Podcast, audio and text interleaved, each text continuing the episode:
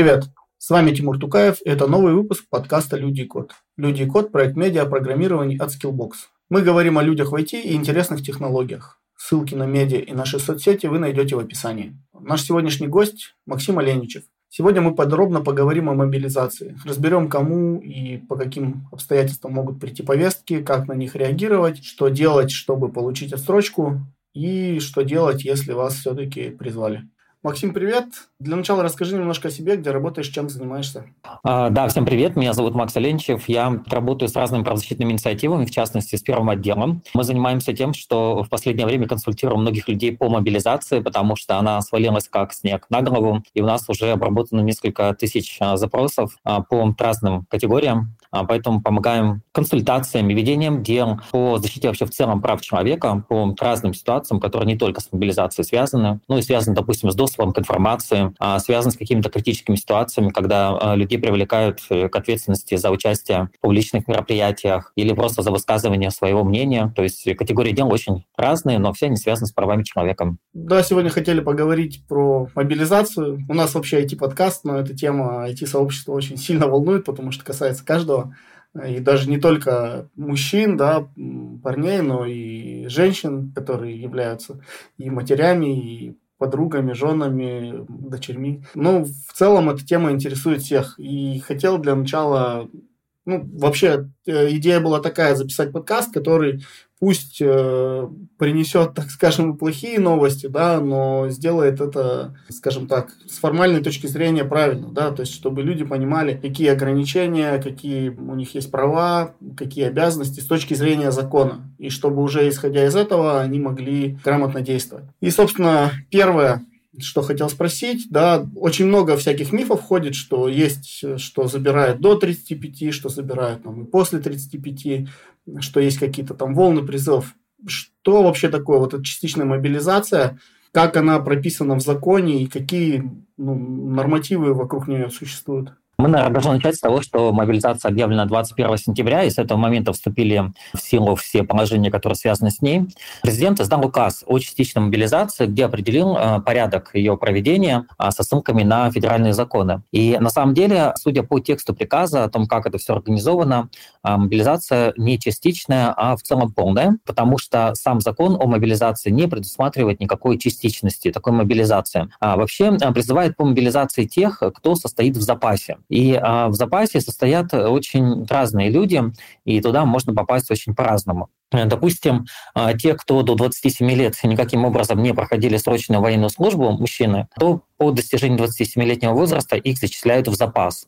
Или, допустим, те, кто закончили так называемые военные кафедры, часто называется Центр военной подготовки, и закончили образовательное учреждение, в котором такие военные кафедры закончили, то независимо от того, проходили они срочную службу, не проходили, их также могут а, зачислить в запас. И люди туда попадают, как сказал, по-разному, могут, допустим, а, отслужить по срочной военной службе, а призываются на срочную военную службу люди от 18 до 27 лет, допустим, 18 а, лет человек пошел в армию, в 20 лет там уже вышел из армии, или 19, и после этого его автоматически также зачисляют в запас, потому что человек прошел срочную а, военную службу. Ну и еще одна категория, кого в запас зачисляют, это женщины, которые имеют военно-учетные специальности. И военно-учетные специальности специальности, они шесть категорий. Это в том числе а, специальности в области связи, это специальности в области медицины, это специальности в области полиграфии, картографии, средств измерения и метеорологии, ну и вычислительной техники, то есть IT.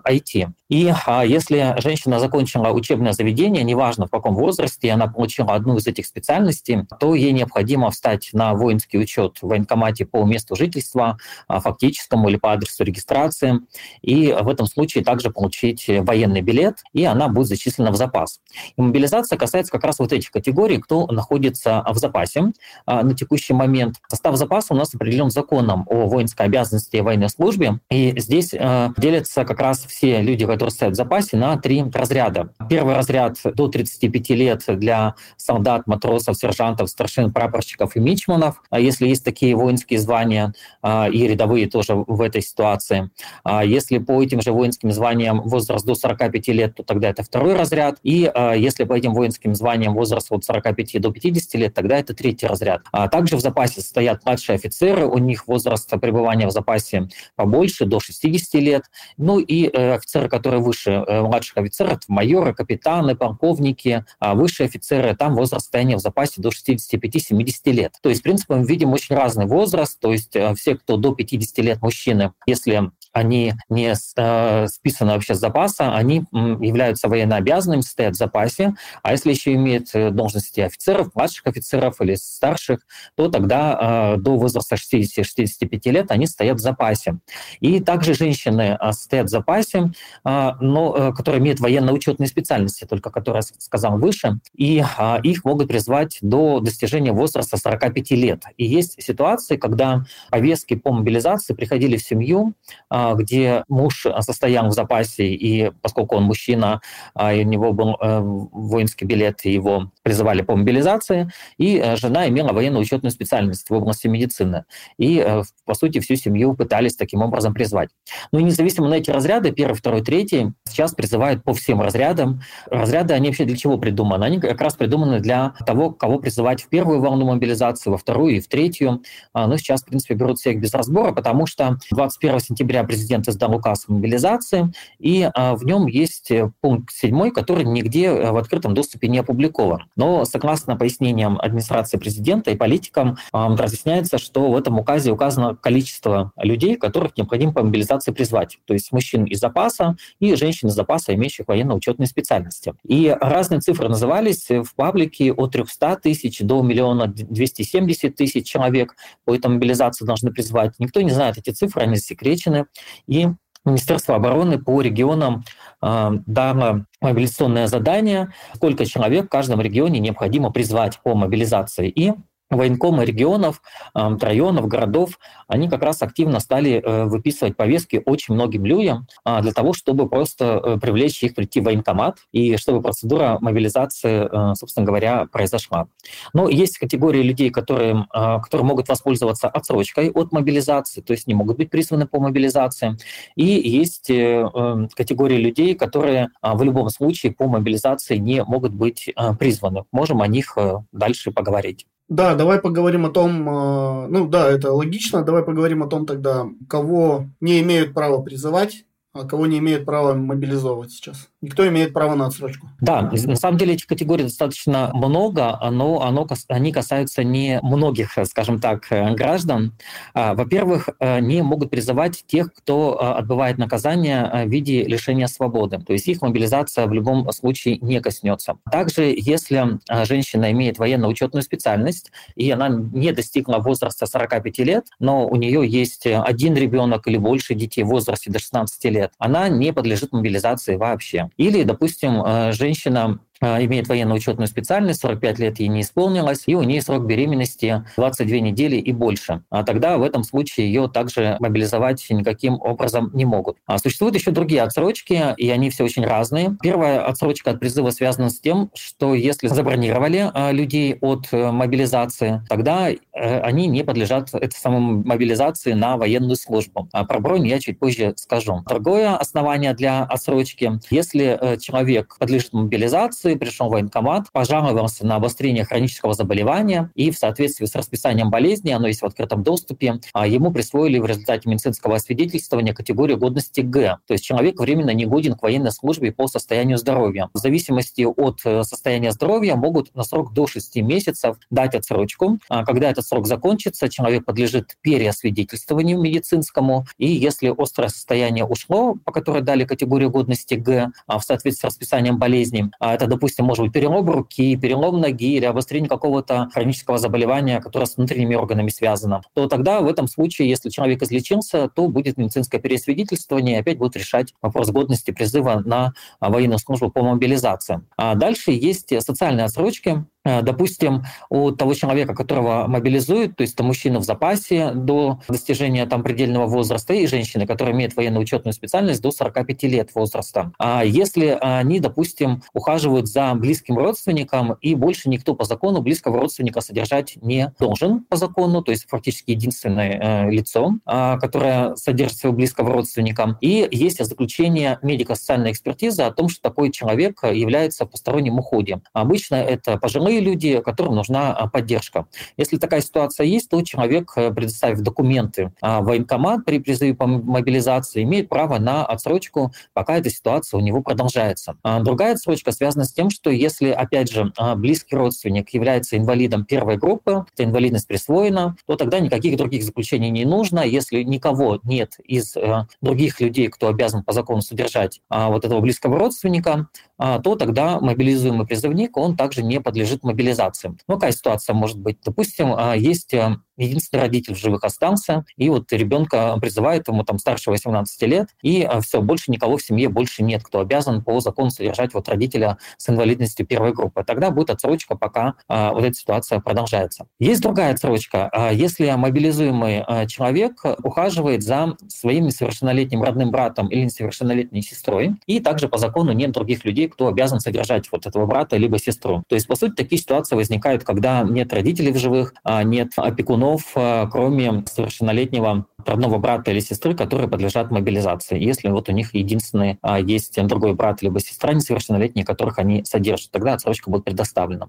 Еще одна социальная отсрочка, если мобилизуемый призывник имеет четырех и более детей в возрасте до 16 лет, тогда а, в этой ситуации тоже не подлежит никакой мобилизации. Это касается, в частности, мужчин, потому что а, женщины а, могут иметь и одного ребенка в возрасте до 16 лет, тогда они не подлежат а, мобилизации. Но то, что а, есть еще одна отсрочка, а, если, допустим, а, мужчина без матери а, воспитывает ребенка в возрасте до 16 лет.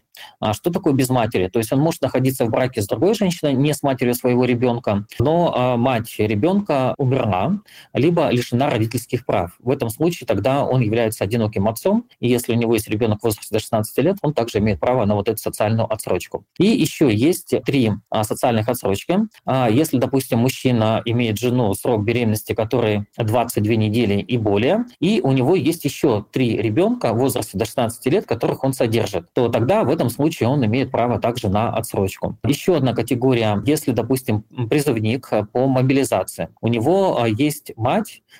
у которой есть 4 и более детей в возрасте до 18 лет, до, до 8 лет, и они воспитывают э, их без мужа, то тогда в этом случае также э, есть отсрочка на мобилизацию. То есть, по сути, мать, 5 детей, один, одного из детей призывает по мобилизации, а остальные четверо э, детей, они находятся в возрасте до 8 лет, то есть братья и сестры призываем по мобилизации.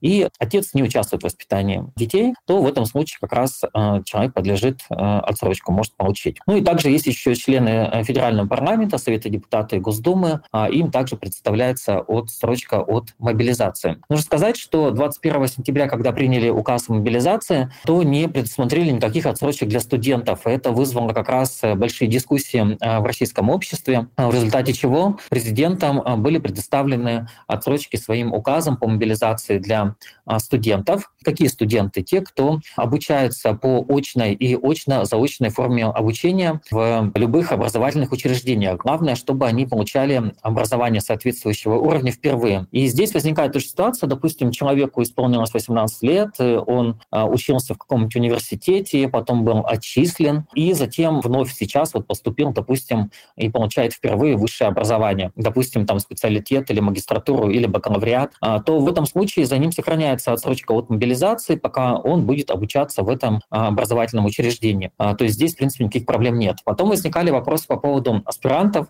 тех, кто учится в ординатуре. А, по ним не было а, специального указа. Но, в конце концов, вчера был принят э, указ президента, где а, как раз предоставили отсрочку, в том числе по программам ординатуры и аспирантуры. И в этих ситуациях тоже люди не подлежат никакому призыву по мобилизации. То есть в этом случае тоже никаких вопросов не возникает. Вот, поэтому вот это вот все категории, кто не подлежит мобилизации, у кого есть отсрочки, кто может ими воспользоваться. И если вы узнали себя, то вполне вы можете собирать документы, и в случае, если вам пришла повестка по мобилизации, и вы оказались в военкомате, то вы можете эти документы показать, и тогда вас по мобилизации призвать не должны. А документы в этом случае, это, ну, условно говоря, пришел в деканат, попросил справку о том, что ты студент, да, или надо какую-то особую справку найти о том, что ты учишься именно впервые. А, как вот с этим как быть? Ага, особой справки не нужно, то есть действительно, да, можно прийти в учебную часть и а, попросить справку о том, что э, вы являетесь студентом образовательного учреждения. И э, в данном случае э, деканат дает такую справку. Если вы оказались в военкомате, то вам нужно эту справку будет предоставить для того, чтобы получить эту отсрочку. Но давайте поговорим вообще в целом про процедуру призыва по мобилизации и про некоторые рекомендации. Могу чуть прервать, просто чтобы закончить с темой отсрочек. Есть вот разные какие-то, ну, тоже информации информация о том, что есть указ, о том, что компании могут ну, как- как-то человека, ну, там, скажем, отмазать, да, или дать ему отсрочку, в том числе для айтишников какие-то льготы. Вот э, этот вопрос, он вообще насколько ясен, потому что, ну, я, по крайней мере, вот общался с ребятами, и вот один случай был, когда там человек заполнил вот специальную форму, и ему пришло письмо где-то на госуслугах, что вас приветствует Министерство обороны, мы получили вашу заявку, вот, если мы захотим вас призвать, мы вас призовем. Если мы не захотим вас призывать, вы об этом не узнаете никак, кроме того, что вас просто не призовут. То есть э, вот эта система, как она работает, есть ли какая-то ясность?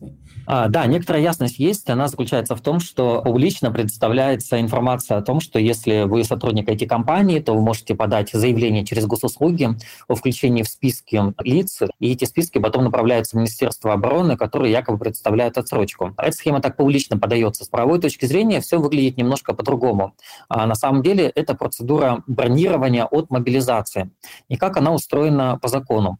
А, по закону если человек подлежит мобилизации, то есть находится в запасе, и у него нет отсрочек никаких, то в этой истории э, получается, что необходимо, чтобы работодатель обратился в Министерство обороны и попытался получить как раз вот эту отсрочку по бронированию. А также сейчас предусмотрено, что на госуслугах люди сами могут обращаться, если есть еще соответствующее заявление от руководителя IT-компании. А, но на самом деле эта процедура не такая простая. То есть при двух условиях комиссия по бронированию, она существует в каждом районе либо в каждом городе, может предоставить бронь конкретному человеку на срок до 6 месяцев либо до 12 месяцев. И в данном случае, если такая бронь будет предоставлена, а, то конкретный человек не будет признан по мобилизации. Как э, эту отсрочку по мобилизации получить? Действительно, существует приказ а, Минцифры от 26 сентября 2022 года, номер 712, а, который определяет э, рекомендованный перечень приоритетных специальностей и э, направлений подготовки специалистов, которые могут получить разбронирование по мобилизации, поскольку работают в сфере IT. А, и такой список насчитывает 195 э, позиций, если они подтверждены как раз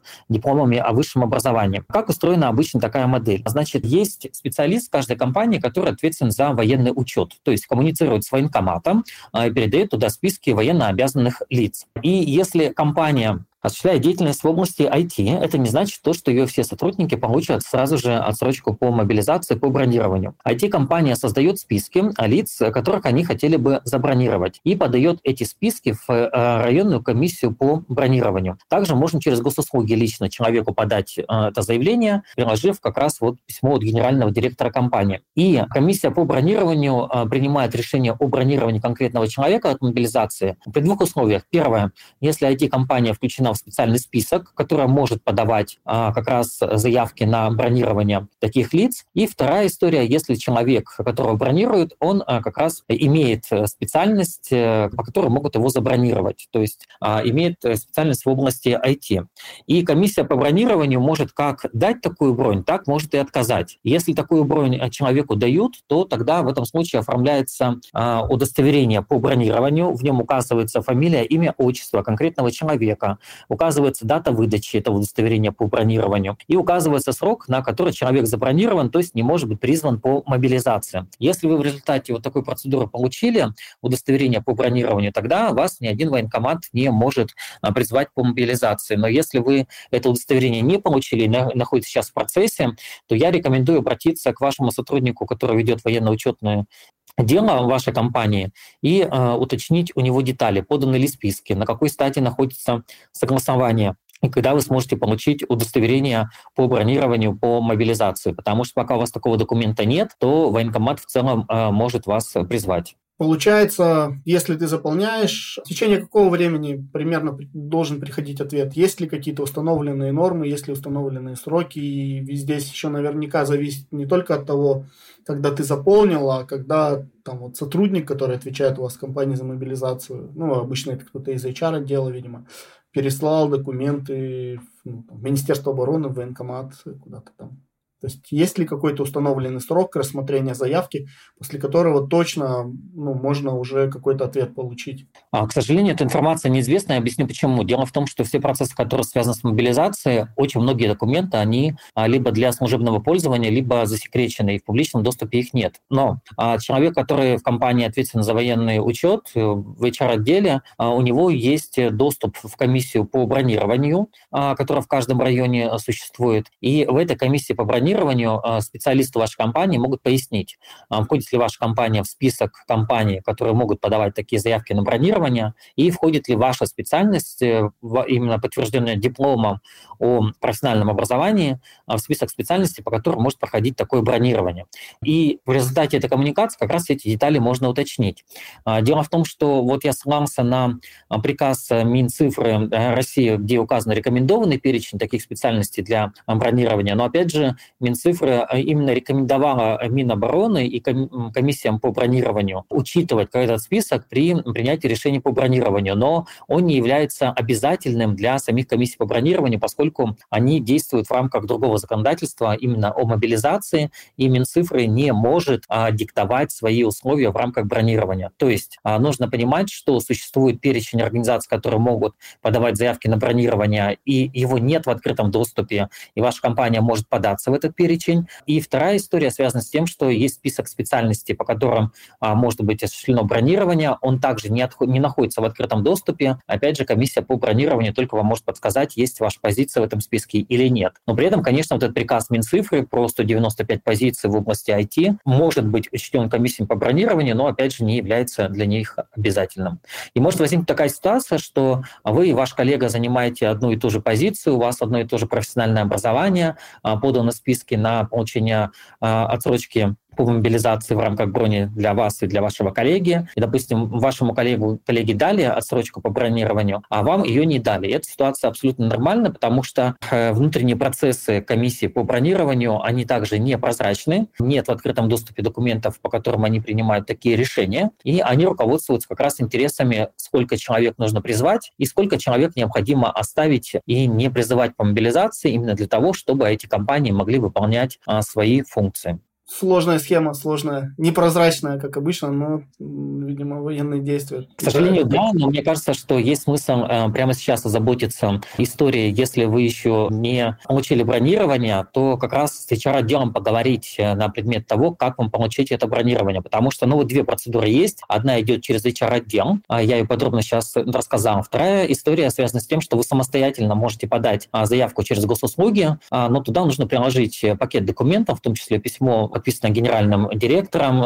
и именно заверено электронной а, квалифицированной цифровой подписью генерального директора. И этот список тогда уйдет действительно в Минобороны, и Минобороны их перешлет уже а, в комиссии по бронированию, которая будет принимать решения, и вам, собственно говоря, вышлют ответ. Опять же, сроков на ответ э, они не урегулированы, поэтому после а, направления этого пакета документов нужно будет просто ждать такой ответ. Наверное, сейчас будет уместно как раз уже поговорить обо всей процедуре. А как вообще происходит призыв, какие этапы проходят и как должны действовать представители военкомата на этих этапах и какие обязанности и права есть у призывника на этих этапах. Да, это прям супер интересная тема. Она связана со многими аспектами о том, как все-таки не попасть на мобилизацию, если вы решили, что вы не э, хотите пойти как раз э, в эту зону для военных действий. А в этой ситуации что нужно делать? А, значит, мобилизовать могут не всех. Существует два а, документа, по которым необходимо явиться в военкомат. Первое – это мобилизационное предписание. Оно обычно вклеивается уже в военный билет, и там указано, что с момента объявления мобилизации необходимо явиться там в течение двух, десяти там, часов или суток, в зависимости от военкомата, разные сроки могут быть указаны. И если вы поэтому, у вас есть такое мобилизационное предписание, вклеенный военный билет, и вы по нему не являетесь, а, то теоретически а, военкомат может инициировать процедуру привлечения к административной ответственности и наложить за неявку штраф от 500 до 3000 рублей. Момент хотел уточнить. То есть если у э, человека, да, вот отслужил кто-то в армии, ну, у меня есть просто знакомый, который так служил, и у него есть действительно такая вклейка или вкладка или запись в военном билете. То есть, когда объявили частичную мобилизацию, он обязан в этот же момент, не дожидаясь того, как ему придет повестка, сам явиться и мобилизоваться, получается. А, по закону да, но а, здесь нужно соизмерять риски и а, возможности быть привлеченным к ответственности. Допустим, есть такое милиционное предписание, оно вклеено военный билет, и человеку написано, что нужно в течение суток явиться в военкомат самостоятельно. Человек не является. Что дальше происходит? Дальше человеку могут выдать э, новую повестку, прислать уже о том, что необходимо явиться, и одновременно инициировать привлечение его к административной ответственности в виде штрафа от 500 до 3000 рублей. И все, никакой уголовной ответственности за неявку по мобилизационному предписанию не существует. Второй документ, э, который, э, которым могут инициировать процедуру мобилизации, это повестки, э, которые высылаются военкоматом. Они могут вручаться по месту работы, либо по месту учебы, либо по месту жительства сотрудниками военкомата. Никакие ЖЭКи, никакие деканы в образовательных учреждениях не могут вручать эти повестки. Их могут вручать по месту работы лица, ответственные за военный учет, то есть в HR-отделе, а по месту учебы только тоже лица, ответственные за воинский учет, и по месту жительства сами сотрудники военкомата. Никто другой эти повестки вручать не должен. Если вам вручает, допустим, на улице сотрудник полиции, вот были такие случаи, когда люди выходят из метро, допустим, в Москве, их встречают сотрудники полиции а, и выписывают тут же на их имя повестки. Но чтобы не конфликтовать с сотрудниками полиции, потому что разные ситуации могут быть а, и могут тогда неблагоприятно закончиться, то есть могут человека забрать, допустим, в отдел полиции для проверки документов, чтобы этого не произошло, то можно, в принципе, эту повестку взять, но она никакой юридической силы не имеет.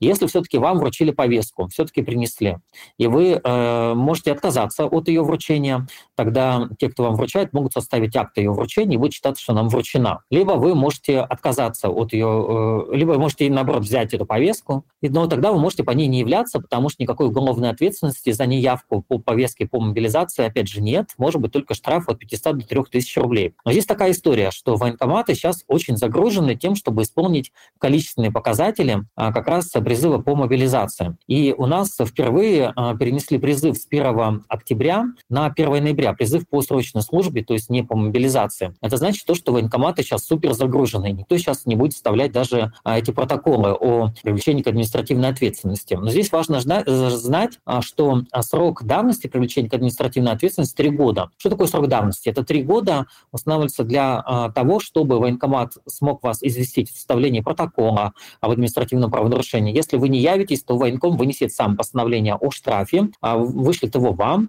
и у вас будет в течение 10 дней с момента получения этого постановления военкома о штрафе а, возможность подать жалобу в районный суд. Районный суд рассмотрит эту жалобу, и вот в этом моменте тогда уже постановление либо вступит в законную силу, либо нет. И на это отдается 3 года. Поэтому вполне возможно, что сейчас штрафы накладывать не будут, но они могут быть наложены потом. Ну и в целом повестка и мобилизационное предписание – это единственные два документа, а, по которым а, лицо обязано явиться на процедуры, связанные с мобилизацией. И если человек не явился, то, собственно говоря, может быть штраф, никакой уголовной ответственности не предусмотрено. А поскольку сейчас э, в регионы спущено как раз указание, сколько человек нужно набрать, то берут практически всех, э, независимо от первого, второго, третьего разряда, э, всех, кто, кого могут призвать по мобилизации. И ваша задача, если вы не хотите быть призванными, не являться по этой повестке. То есть даже если вам ее вручили, не ходите сами в военкомат даже для уточнения сведений или представления документов, которые говорят говорят о ваших отсрочках. Вполне возможно, военкомат про вас забудет. Но если вы не по своей воле оказались в военкомате,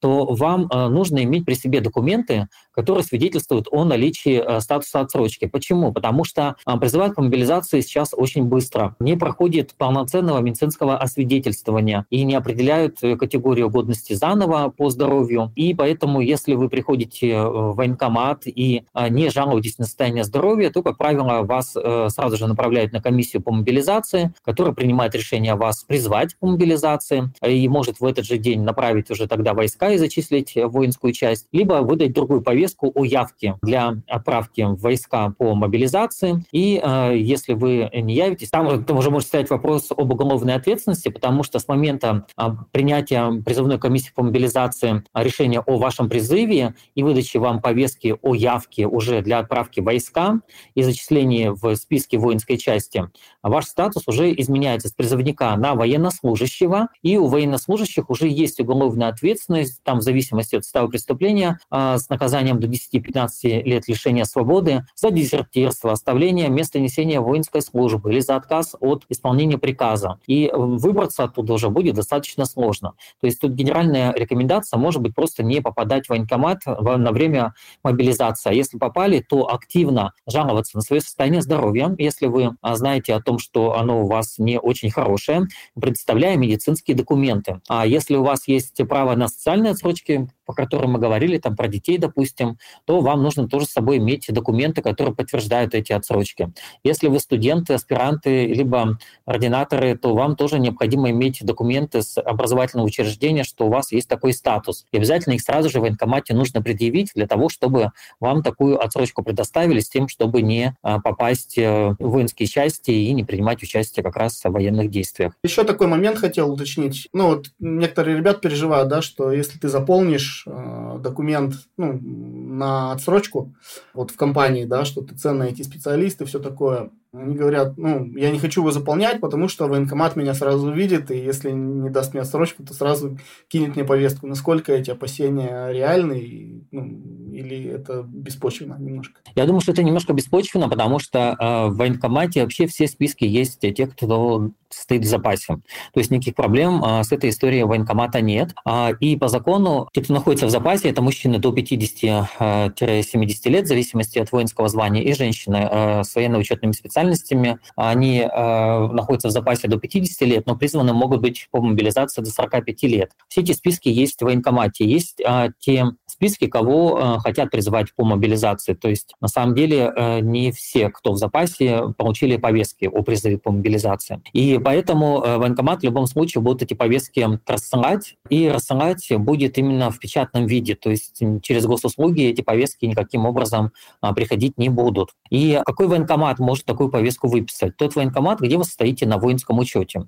Бывают такие ситуации, что встали на учет военкомат по месту регистрации, по месту жительства, а потом переехали вообще в другой город или в другой регион, и в военкомат по фактическому адресу места жительства не встали. Ну и военкомат тогда, где вы стоите на воинском учете, по месту регистрации, а, тогда должен выписать повестку, направить по тому адресу, который военкомату известен. И если вы там не получили повестку, он после этого может уже обратиться обратиться к полиции и индивидуально попросить полицию именно в отношении вас индивидуально вручить вам вот эту вот повестку. Но такие случаи пока еще по мобилизации не проходили, то есть военкомы еще пока не обращались. И э, в этой ситуации все равно будут искать вас и по адресу регистрации, и по фактическому адресу, либо по месту работы. Это самый простой вариант, как военкоматы начинают действовать, э, потому что если э, люди, которые ответственны в компании за военный учет, они не вручат вам повестку э, или будут уклоняться от этого, они сами могут быть привлечены ну, к незначительной административной ответственности. И компании в процессе мобилизации обязаны оказывать содействие военкоматам во вручении этих повесток. Поэтому э, в любом случае я бы не опасался, потому что все, кому хотят сейчас выписать повестки по мобилизации и вручить, эти списки уже составлены. И то, что вы сейчас обращаетесь через госуслуги, и вам, допустим, не будет представлена отсрочка по бронированию, это не повлияет на то, что вам придет повестка по призыву по мобилизации. А вот такой еще момент интересен. Э, вот ты говорил о том, что человек после, ну, мужчины после 27 автоматически попадают в запас. Ну, служили они или не служили, да, неважно. Но есть ли какое-то какое отличие в правовом статусе? Да? Я вот служил срочную службу, я там присягу приносил. Вот. А кто-то ну, не служил, соответственно, ну, кажется, что он не приносил присягу. Есть ли а, между нами какая-то разница с точки зрения вот, ну, закона о призыве, о мобилизации? Я имею в виду, что, возможно, ну, вот этапы призыва, да, которые мы рассматривали, я думаю, что ну, мы еще дальше их посмотрим, да, до, до, до того, как человек прям прибывает в часть, там учится и так далее. То есть, есть ли в этом плане, ну, в плане ответственности, да, какая-то разница? Потому что, ну, вот я когда служил, там ходили всякие тоже мифы и легенды, что пока ты присягу не принес, ты можешь там из части сбежать, ты не считаешься дезертиром, да, вот, ну, там среди ребят ходили такие вот легенды. Так никто не бегал, вот, но все радовались, что есть такая возможность, что тебя дезертиром не признают, а ты пока как бы гражданское лицо до присяги. А, нет, это неправда, это правда мифы. А, дело в том, что а, человек приобретает статус военнослужащего вот с момента принятия призывной комиссии по мобилизации решения о призыве, о зачислении человека в список воинской части. Как только человек зачислен в этот список, и у него в руках есть предписание о явке, и он отбывает в эту воинскую часть, он становится военнослужащим. Находясь в воинской части, человек не сразу принимает присягу, если в первый раз служит, а если уже служил, то неважно, принята у него присяга или нет, у него уже есть статус военнослужащего.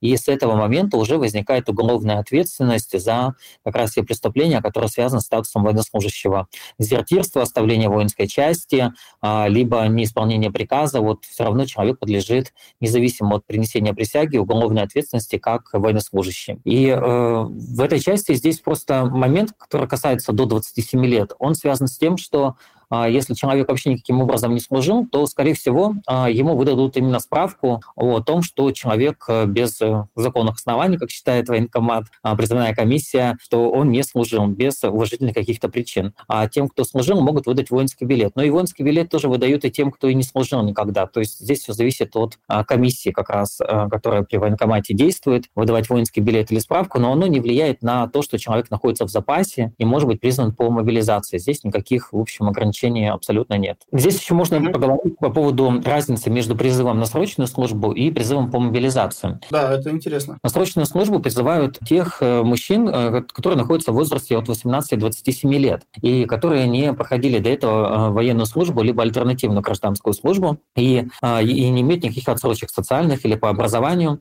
Тогда их призывают, они проходят военную службу, а, но направить их в зону боевых действий не могут, а пока они не пройдут предварительную а, подготовку до 4 месяцев и не получат э, военную специальность как раз при такой подготовке. Как только это произошло, то нет никаких ограничений по направлению призывников э, в зону боевых действий. А, конечно, политики сейчас говорят, что тех, кого призовут на срочную службу, они а, не будут направлены в зону боевых действий, но законодательно никаких ограничений для таких направлений нет. Тех же, кого призывают по мобилизации, существуют внутренние акты Министерства обороны, где как раз призываем по мобилизации, независимо от того, был у них военный опыт, не был, должны все равно пройти э, подготовку и только после этого могут быть направлены в зону боевых действий. Но никаких ограничений по сроку такой подготовки также не э, существует. Это все решается внутренними актами Министерства обороны. Ну и вот разница между тем, кто срочники проходят срочную военную службу, и те, кто проходит ее по мобилизации, вот заключается, собственно говоря, в периоде подготовки, э, после которой может быть человек направлен в зону боевых действий. А вот э, ты говорил о том, что если человек приходит в военкомат, ему говорят, э, все хорошо, а он говорит, у меня есть жалобы на здоровье. Они говорят, у тебя в военном билете написана группа там, а, да, ты там годен без ограничений, хоть в десантнике, хоть куда. А ты говоришь, нет, у меня есть проблемы со здоровьем. То есть, как вот эта ситуация там, в правовом поле, так сказать, регулируется, и если там тебе говорят, да нам не важно, ты, наверное, пытаешься уклониться, просто давай, в общем, отправляйся. Как здесь действовать? А здесь э, ну, генеральная рекомендация добровольно военкомат не являться, даже если вы получили повестку, потому что уголовной ответственности за неявку по повестке нет. Но э, если вы, допустим, против своей воли оказались в военкомате, у вас на руках уже должны быть справки от врачей о том, что у вас диагностировано заболевание, по которому а, вы не подлежите призыву по мобилизации. А какой алгоритм действий? А, существует расписание болезней, вот прям можете набрать в Гугле и найти это расписание болезней, и там есть три, три графы по каждым группам заболеваний. Вам нужно смотреть третью графу, и искать заветную букву D. D – это категория годности, когда человек не годен к службе в армии не в мирное, не военное время. Это могут быть разные заболевания, которых вы можете даже особо не подозревать, но они все связаны с тем, что они имеют тяжелое течение, как правило, а либо они могут быть компенсированы с точки зрения медикаментозной терапии, либо каких-то других медицинских манипуляций. И если вы находите букву D напротив э, как раз э, этого заболевания, и вы знаете, что оно у вас есть, либо оно может быть у вас, то обязательно обратитесь к врачу. Можно обратиться к любому врачу, хоть государственному, хоть частному, и получите справку о диагнозе, который подпадает под эту категорию годности D. И храните оригинал этой справки при себе, потому что, ну, если вы окажетесь против своей воли в военкомате, вы сможете как раз эту справку предъявить, и вас тогда призвать по мобилизации уже не смогут, если у вас категория годности D. При этом что важно? А, важно, что если вы оказались в военкомате, сразу же заявляйте, что у вас есть право на а, то, чтобы вас не призывали, у вас, что ваше заболевание подпадает под категорию годности D. А, в этом случае комиссия обязана будет вас а, направить на до обследования в государственное либо муниципальное медицинское учреждение, которое подтвердит этот диагноз. Если подтвердит, тогда вам могут присвоить категорию годности D, и вы не будете подлежать призыву вообще по мобилизации. Если э, в результате такого обследования категория не будет подтверждена, тогда вам не установят категорию годности D, и вы будете подлежать призыву по мобилизации, если у вас нет других э, отсрочек от такого э, призыва. Поэтому э, я рекомендую, собственно говоря, э, эти справки получить. Но тут, еще какой какой момент? Если вы справку предварительно получили от частного а, врача или медицинского учреждения, то она не имеет заранее никакой силы для а, военкомата потому что призывная комиссия по мобилизации доверяет только а, справкам государственных либо муниципальных учреждений здравоохранения. Но при этом, если у вас нет возможности получить до мобилизации как раз э, заключение по диагнозу от государственной либо муниципальной системы здравоохранения, получайте от частных. А, принесете ее с собой в военкомат, и а, тогда вас отправят на дообследование. А если справка о диагнозе выдана врачом государственного либо муниципального учреждения здравоохранения, то могут на дообследование не направлять и сразу же, собственно говоря, попытаться присвоить категорию годности D. Но это все зависит, зависит от тех врачей, которые действуют. Если все-таки вашим просьбам не внимают, а, то в этом случае что нужно сделать? А в этом случае комиссия по мобилизации, скорее всего, может принять решение о вашей мобилизации и а, должна выдать мобилизационное предписание о явке в конкретную дату и время для убытия а, воинскую часть. И у вас будет люфт, время для того, чтобы оспорить решение о мобилизации в районном суде. Для этого нужно направить административный иск в районный суд и параллельно заявить просьбу об обеспечительных мерах о том, чтобы суд приостановил решение о мобилизации. И э, суд пока не рассмотрит э, это дело, вас э, призвать не, не должны будут, если будут представлены эти обеспечительные меры. Если же а, меры защиты по административному иску, вот эти обеспечительные меры, не будут судом предоставлены, тогда решение о мобилизации подлежит исполнению, то есть вы уедете, скорее всего, воинскую часть, но параллельно будет процесс в суде происходить, и там, если суд признает незаконным решение о призыве по мобилизации из-за того, что по состоянию здоровья вас неправильно определили категорию годности, то решение о мобилизации будет признано незаконным, вас будут должны обязаны вернуть с воинской части.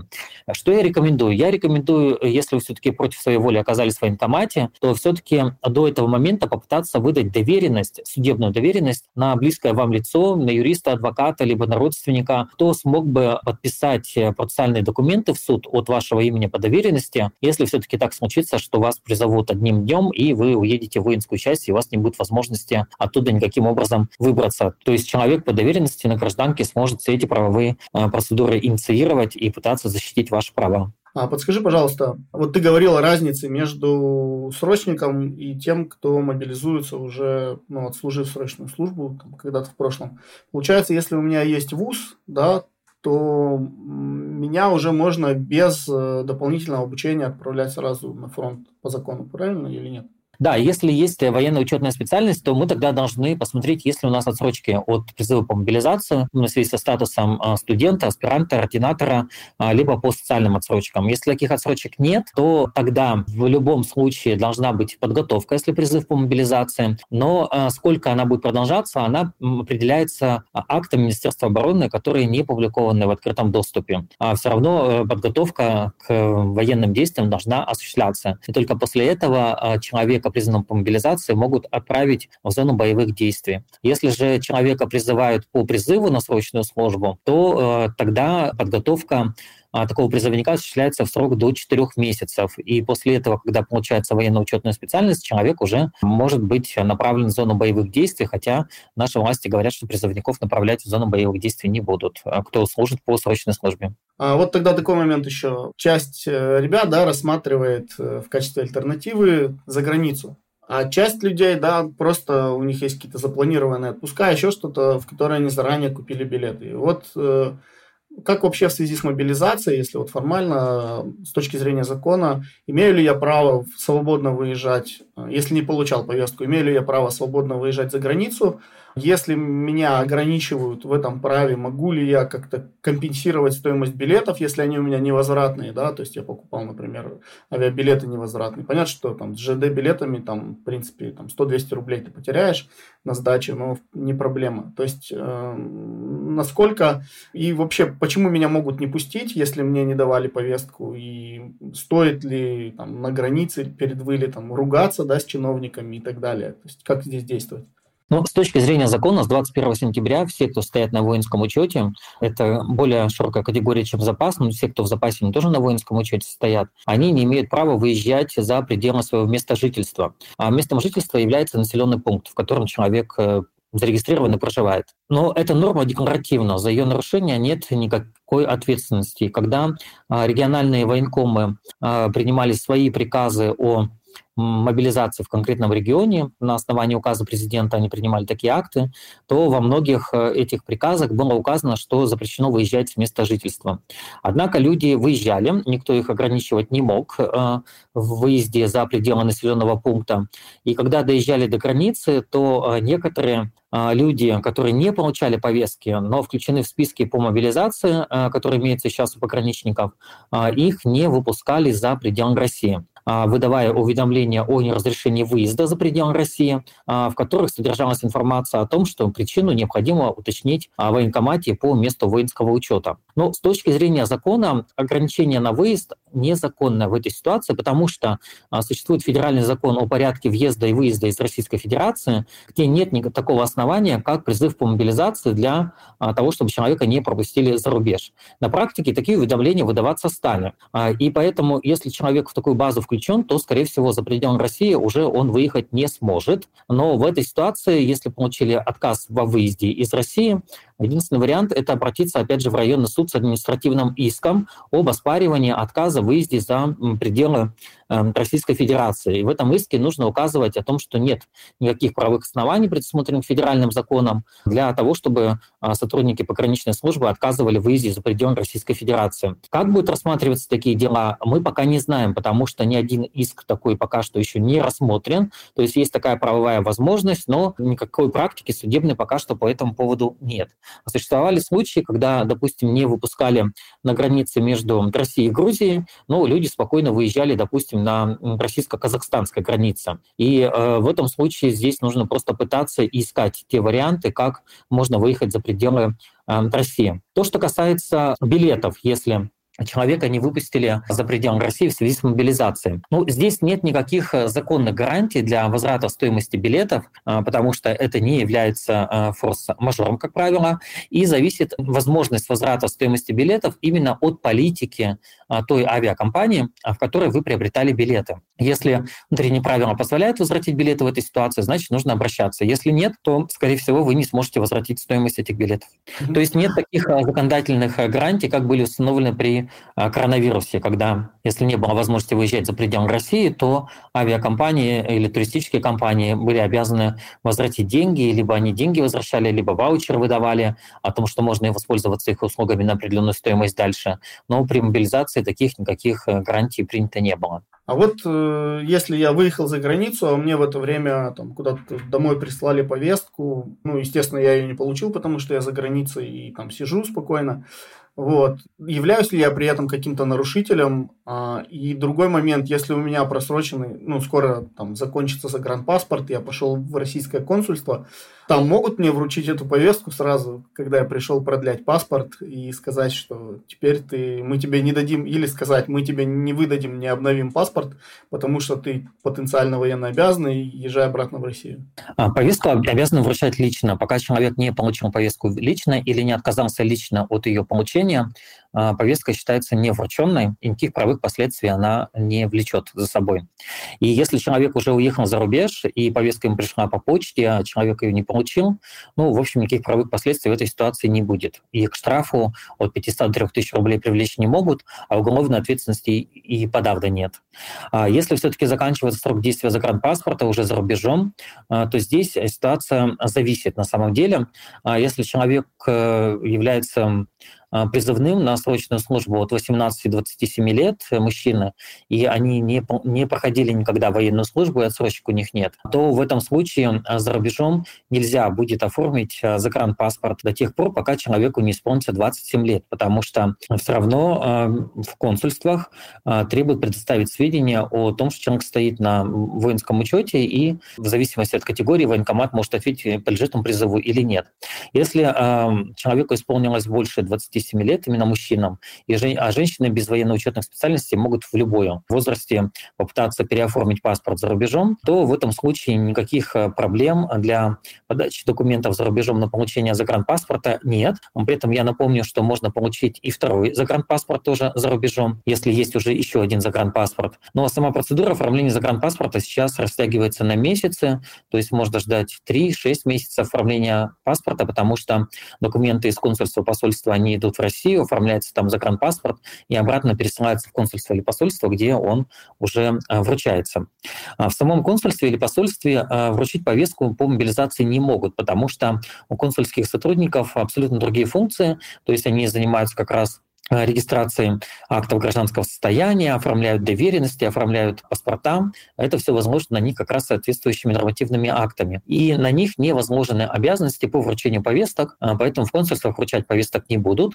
И более того, э, если вы нарушили какой-либо закон в России, в консульствах вас не могут задержать, потому что нет таких функций у консульских сотрудников. Достаточно безопасно обращаться в консульство за получением услуг, то не сможет вас, как полиция, допустим, задержать и попытаться куда-либо депортировать, или привлечь к какой-либо ответственности. А вот еще такой момент, я забыл этот вопрос э, сразу задать по ходу дела. Вот, ну, есть тоже разные там истории, не знаю, насколько они там правдивы, неправдивы. Ну, когда я, по крайней мере, служил, это в, там, в форме баек было, да, что приехали, никакую повестку не вручая, скрутили, засунули в бобик, да, и увезли в военкомат, и оттуда сразу отправили в армию. То есть, на, насколько такое бывает, и в каких случаях это законно, а в каких случаях незаконно. Ну, по, по мобилизации пока таких случаев не слышали, но и на самом деле исключать их нельзя. То есть вот описанная тобой ситуация, она никаким образом не соответствует закону, а, потому что процедура призыва, она состоит из нескольких этапов. А самый первый этап – это вручение повестки. А если вручена повестка, то человек представляется время и возможность добровольно явиться в а, военкомат и э, заявить о своем состоянии здоровья, либо о других каких-то отсрочках, и быть заслушанным на призывной комиссии по мобилизации, которая выносит решение, мобилизовать человека или нет. А, конечно, с момента попадания в военкомат, в которых, как правило, работают призывные комиссии по мобилизации, может пройти, допустим, один день, и за один день могут решение принять, и попытаться вручить предписание об убытии и отправить э, на военную службу. И если есть нарушение в самой процедуре, и человек уже находится в войсках, ему, конечно, достаточно сложно оттуда а, обратиться в суд, либо в прокуратуру, а, где заявить о нарушении закона и возможности вернуться вернуться обратно на гражданку, попытаться отменить решение о призыве по мобилизации. Именно поэтому э, важен выдать доверенность на э, близкого человека, который может инициировать за призывника, за военнослужащего иски в судах, для того, чтобы оспорить само решение о призыве по мобилизации. И таким образом вот этот человек по доверенности сможет защищать и как раз говорить о нарушениях, которые есть. Конечно, в судах иски рассматриваются не так быстро, то есть от двух месяцев там, до полугода это вполне реальный срок, но если ничего не делать, то ничего и не будет, и поэтому в этом случае вот это единственная правовая гарантия, как можно попытаться отменить незаконное решение по мобилизации. Ну и вторая история связана с тем, что можно жаловаться в прокуратуру, военную прокуратуру, и военнослужащий может писать, находясь в воинской части, и в, и в суд, и в военную прокуратуру, но единственное, что это все может быть осложнено. А, поэтому военную прокуратуру могут жаловаться и родственники, у которых есть доверенность на право представления ваших интересов, любые другие лица с доверенностью. И если прокуратура сочтет э, возможным установить нарушение закона, установит его, то после этого возможно как раз и ваш возврат на гражданку в том числе. То есть нужно жаловаться везде, где только можно, но если вы сами не сможете жаловаться, то важно, чтобы жаловались ваши близкие люди, у которых есть от вас доверенность. Допустим, э, не получилось а, пожаловаться, да, все отправляют, вроде как все законно, деваться некуда, то есть привезли, все отправляют. Есть ли какие-то основания для прохождения альтернативной службы в момент ситуации мобилизации? Вообще есть такое еще понятие, и кто может на это претендовать?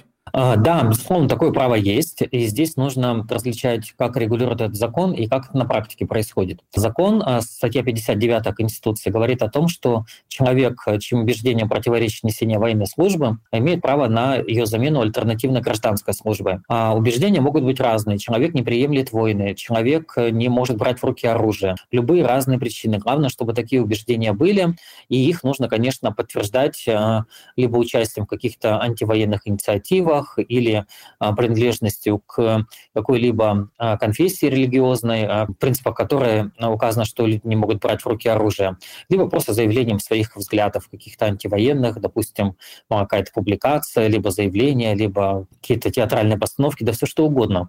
И в этом случае, независимо ни от чего, человек имеет право на замену военной службы, в том числе в период мобилизации, альтернативной гражданской службы. Но правая проблема здесь заключается в том, что власти говорят, нет федерального закона, который в период мобилизации регламентировал бы прохождение альтернативной службы, поэтому вы это право реализовать не можете. Но я не очень согласен с такой постановкой вопроса, потому что а, действительно в России существует закон об альтернативной гражданской службе, и он принят а, только для тех, кто заявляет о праве на альтернативную службу в момент призыва на срочную службу. Да? Вот мужчины в возрасте от 18 до 27 лет. Тогда они могут реализовать вот это право на АГС, поскольку закон есть. Но закон о АБГС в период мобилизации его нет, и поэтому власти, скорее всего, откажут, если вы подадите заявление на альтернативную службу. Но, опять же, вы можете обратиться в суд с районным иском, потребовать ее предоставления а, в этом случае и запросить меры защиты по административному иску, чтобы приостановили решение о вашей мобилизации. Если суд удовлетворит такие меры, то тогда вас не призовут, вы будете на гражданке, пока решение суда не вступит в законную силу, пока суд не рассмотрит а, ваш иск, и, решение по нему не вступит в силу. А если суд захочет рассматривать дело, но не предоставит вам меры защиты по административному иску в виде приостановления решения о мобилизации, тогда вас, к сожалению, призовут. И здесь важно, чтобы был человек с доверенностью, который сможет вас представлять в суде и все-таки доказывать, что вы имеете право на альтернативную службу. А в практике сейчас появился только один случай, когда человека призывали по мобилизации, и он потребовал представления альтернативной службы. Это дело сейчас рассматривается во Фрунзенском районном суде Санкт-Петербурга. А пока никакого решения по нему не принято. И человек потребовал а, приостановить решение о мобилизации на период рассмотрения дела в суде, но суд не счел необходимым приостанавливать такое решение, и то есть сейчас исполняется решение о мобилизации этого человека в войска, но при этом а, параллельно рассматривается дело в суде об оспаривании решения о мобилизации со ссылкой на альтернативную службу. А, потому что есть позиция еще Конституционного суда 96 года, где он четко указал, если человек хочет пройти альтернативную службу, а федерального закона о порядке прохождения нет, это это право на АГС, оно не может быть ликвидировано. То есть все равно альтернативная служба э, должна быть пройдена, и власти должны предоставить возможность ее прохождения. Но здесь вот есть существенные риски, что не удастся так быстро ее добиться, и вы, может быть, будете уже находиться в войсках, а при этом параллельно будет идти судебное дело об оспаривании отказа представления альтернативной службы. Если это дело будет выиграно, то а, вас должны будут вернуть с воинской части и предоставить вам альтернативную службу. А там уже непосредственно на месте, да, если там не дали альтернативной службы, можно ли на основе убеждений э, хотя бы, например, не брать автомат, а копать и строить? Или это уже ну, непосредственно там захочет командир, решит, так не захочет, не решит? А если в воинской части оказались, и э, вашим убеждениям противоречит несение военной службы, и вы отказываетесь брать в руки оружие, то вы нарушаете таким образом э, устав э, вооруженных сил и приказ э, командира. А в этом случае в отношении вас может быть возбуждено уголовное дело, и э, избрана мера пресечения, э, допустим, э, содержание вас э, в, ограничении, в условиях ограничения свободы. А в этом случае вас, конечно, уже не направят на военные действия, а будет расследоваться уголовное дело, если вас ограничили свободу еще на период его расследования. И в этой ситуации, пока расследуется уголовное дело, э, то вам должны предоставить адвоката, либо вы можете самостоятельно нанять адвоката по соглашению. И э, задача адвоката будет доказать, что вас не должны привлекать к уголовной ответственности, а, потому что вы заявили об альтернативной службе. В этом случае уголовная ответственность по закону исключается. Но нужно будет как раз, чтобы адвокат проделал такую работу. И самое главное, а, вам нужно доказать, что вы берете оружие именно по причинам противоречия несения военной службы, а, вашим убеждениям. То есть лучше э, каким-то образом максимально быстро, если уже вот неминуемый призыв и отправка вас в войска, и вы все равно решили явиться в войска, то отправить хотя бы заявление о представлении альтернативной службы, лучше это делать заранее, и даже делать это еще в военкомате, когда, где работает комиссия по мобилизации, которая принимает решение о призыве, там устно заявлять хотя бы о том, что вы имеете право на альтернативную службу, просто ее предоставить, или писать там заявление, если их примут, и вот это все письменно зафиксировать. А если уже оказались в войсках, не брать в руки оружие, то здесь может быть риск привлечения к уголовной ответственности, но а, дело должно быть прекращено, если вы об этом заявляли раньше об альтернативной службе ну, тогда уже, например, вот э, такие моменты шкурные, да, так скажем, из категории извлечь э, выгоду из максимально невыгодной сделки. Президент сказал, что тех, кто мобилизуется, им будут платить какую-то зарплату или обеспечивать как контрактных служащих, да, он сказал. То есть это означает, что им будут платить так же, как тех, кого набирают прям в армию, да, прям на, на, на службу, в смысле, на специальную военную операцию. Ну, люди, которые идут служить по контракту специальную военную операцию, получают там, ну, там, по слухам, по крайней мере, там где-то порядка 200 тысяч да, рублей в месяц. Если меня призывают, мобилизуют, то как, какой контрактник я буду получать деньги? Какое это будет довольствие? Что вот с этим?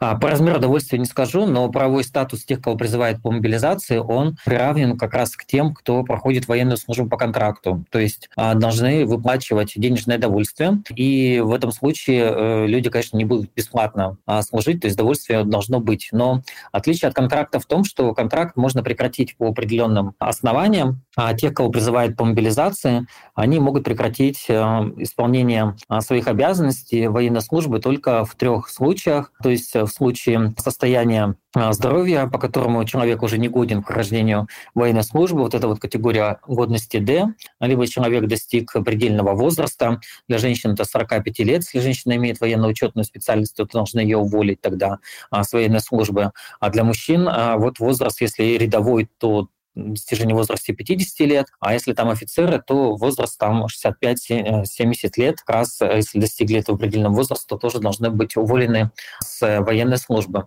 Либо если человека осудили к лишению свободы за совершение преступления, тогда человека тоже в период мобилизации могут уволить с военной службы. Но вот социальные гарантии, они все представляются так же, как э, контрактникам, то есть никаких э, ограничений в этой части нет, вот, но именно по э, сумме конкретно я вам сказать не смогу. Ну и получается, если у меня там есть кредиты, ЖКХ, да, семья, то это все, ну, никто за меня оплачивать не будет. Я, соответственно, из этой зарплаты, которую мне будут там платить теоретически, да, должен оплачивать сам. Правильно получается так? Да, да, все так. Ну или может человек по доверенности, который находится на гражданке, оплачивать э, как раз вот эти все ипотеки, долги и сдавать, допустим, налоговую отчетность, потому что, э, допустим, есть ряд категорий призываемых по мобилизации, кто имеет собственный бизнес, зарегистрирован в качестве ИП, допустим, индивидуального предпринимателя, и призыв по мобилизации не снимает с него обязанности уплачивать налоги и подавать отчетность, но налоговая служба разъяснила о том, что за него исполнять такие обязанности на гражданке может лицо, у которого есть соответствующая доверенность, а, и этот человек может и уплачивать налоги, и подавать то есть выполнять обязанности а, как раз а, может, да. Никаких обязанностей, связанных с мобилизацией, в принципе, не приостанавливается их действие, то есть их нужно выполнять. А вот период э, вот этого обучения перед отправкой уже, ну, соответственно, в часть, он тоже, ну, скажем так, считается уже частью контрактной службы, которая ну, каким-то образом оплачивается. Да, все так. То есть с момента, когда призвали по мобилизации, отправили воинскую часть, вот с момента прибытия в воинскую часть у человека уже начинают считаться дни, которые он находится в статусе контрактника, и, соответственно, ему должно выплачиваться а, денежное довольствие. А вот работа сохраняется на этот период или нет? То есть как здесь меня увольняют просто с работы или это как там как как как примерно правовой статус как у декрета, например, или вообще мне платят ли зарплату, продолжают ли или как? Этот вопрос стоял очень остро. Изначально с 21 сентября а, начали а, людей увольнять а, в связи как раз с обстоятельствами, которые не зависят от воли работодателя. Но позже спохватились, потому что как раз очень многие люди теряли работу, и поэтому был принят э, в короткие сроки как раз изменения в Трудовой кодекс, по которому а, на время мобилизации и прохождения военной службы за работниками сохраняется а, должность, а сам трудовой договор приостанавливается. На это время, пока человек будет отсутствовать на своем рабочем месте, на его место могут взять временного работника по срочному трудовому договору на время исполнения обязанностей а, призванного работника по мобилизации. Но как только человек, который призван по мобилизации, закончит прохождение военной службы, то он имеет право вернуться обратно на работу, работу, и как только он выходит на работу, в этот момент прекращается срочный трудовой договор для временного работника, и тот, кого призывали по мобилизации, имеет право дальше продолжать работу на тех условиях трудового договора, который был заключен до мобилизации. А, вот еще такой острый вопрос, да, есть приказ командира, который как бы обязательно к выполнению. Но с другой стороны, например, э, ну вот есть такие факты, что люди там какую-то экипировку себе покупают, да, там коврики, какую-то одежду поинтереснее, ну форму, да, там какой-нибудь налобный фонарик и так далее приезжают в части, и как будто бы у них эти личные вещи отбирают. Насколько это законно, как э, здесь можно ли оспаривать приказы командиров, бычить на них в открытую, и куда жаловаться в армии, если ну, с тобой не по закону как-то поступают. Кому там обращаться? Ну, жаловаться можно командиру в разных ситуациях, если что-то происходит не так, как должно быть по закону, либо по уставу. А, параллельно можно жаловаться в военную прокуратуру, этого права никто отнять не может. И прокуратура должна будет рассмотреть а, обращение и в срок до месяца а, рассматривает обращение, после этого тогда извещает человека о результатах рассмотрения.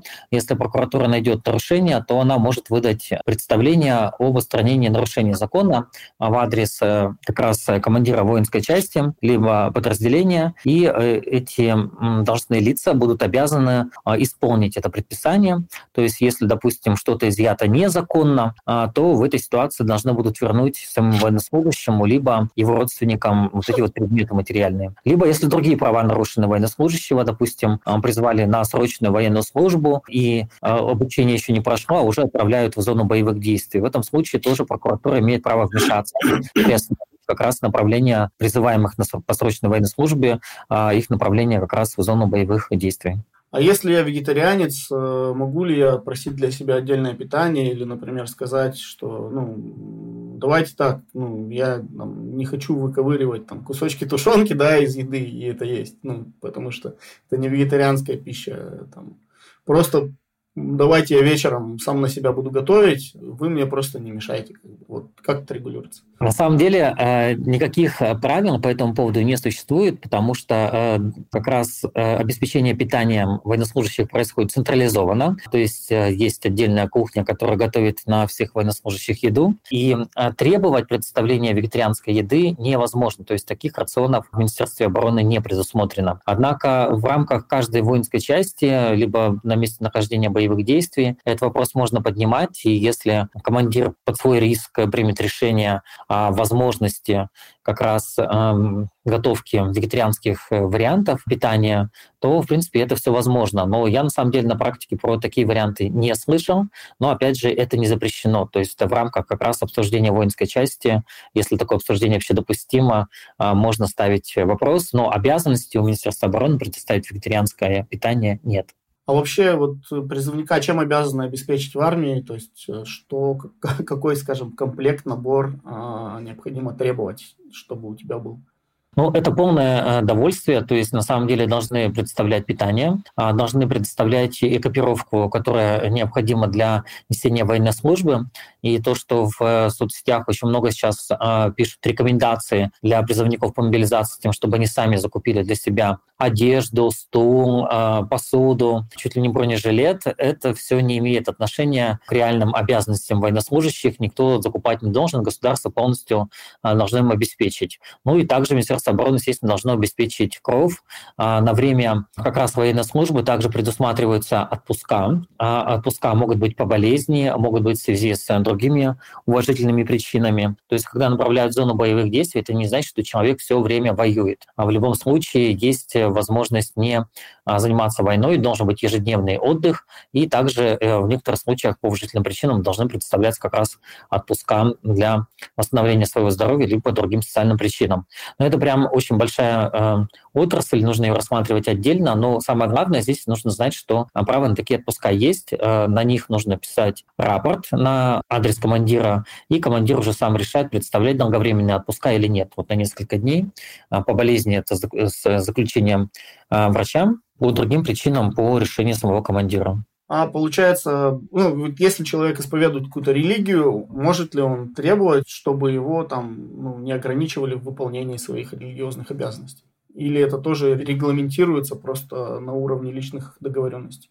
Да, это также, к сожалению, не регламентировано на уровне закона, но в данном случае э, с точки зрения общих норм закона, конечно, должны обеспечить возможность отправлять религиозные культы, а, потому что это неотъемлемое право каждого человека, независимо от того, написано оно в законе или нет. У нас действует Международный пакт о гражданских и политических правах. Россия является его участницей, и этот пакт представляет право на свободу совести и религии, и в этом ситуации как раз человеку должны быть представлены такие возможности.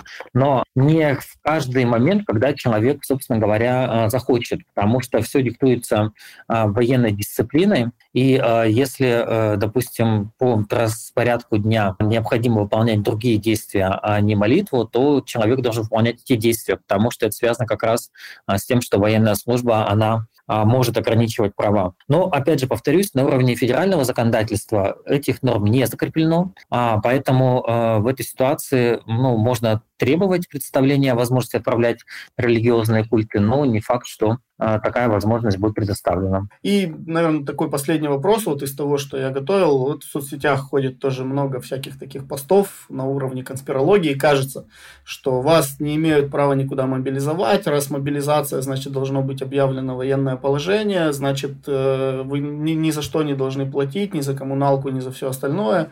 Все государство на себя берет. И значит, э, что вообще, и вообще вот смотрите доказательства, что в повестке вам написано, мы приглашаем вас в военкомат, там не написано, мы требуем, чтобы ты, негодяй, явился к нам. То есть, что это вообще такое?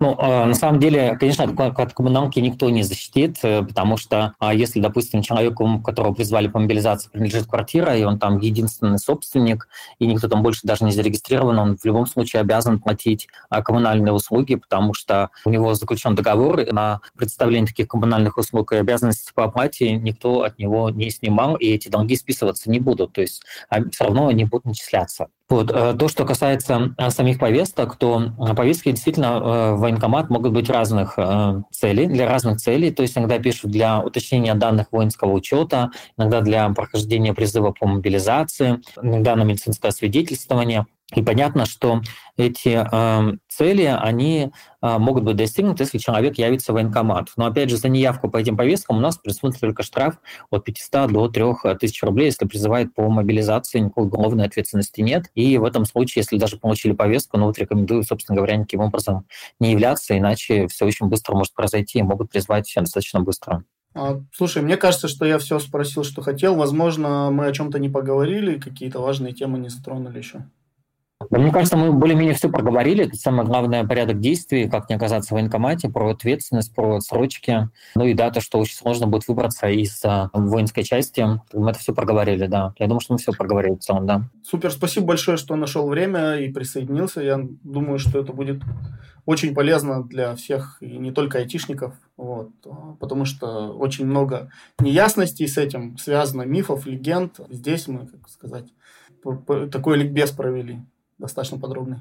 Да, я очень рад, если этот ликбез поможет кому-то определиться со своим порядком действий. И напоминаю, что если какие-то сложные вопросы возникают, то можно искать правозащитные организации в интернете, в частности, а, первый отдел, и писать в боты с запросом на консультацию и а, короткий ответ вы сможете получить. Сейчас, конечно, организации перегружены, потому что очень много запросов поступает и нет большого количества ресурсов, но все равно организации говорят, что в срок от суток до трех смогут предоставить ответ на какой-то сложный вопрос. Поэтому не стесняйтесь обращаться. Всем удачи, всем пока. Пока, спасибо огромное.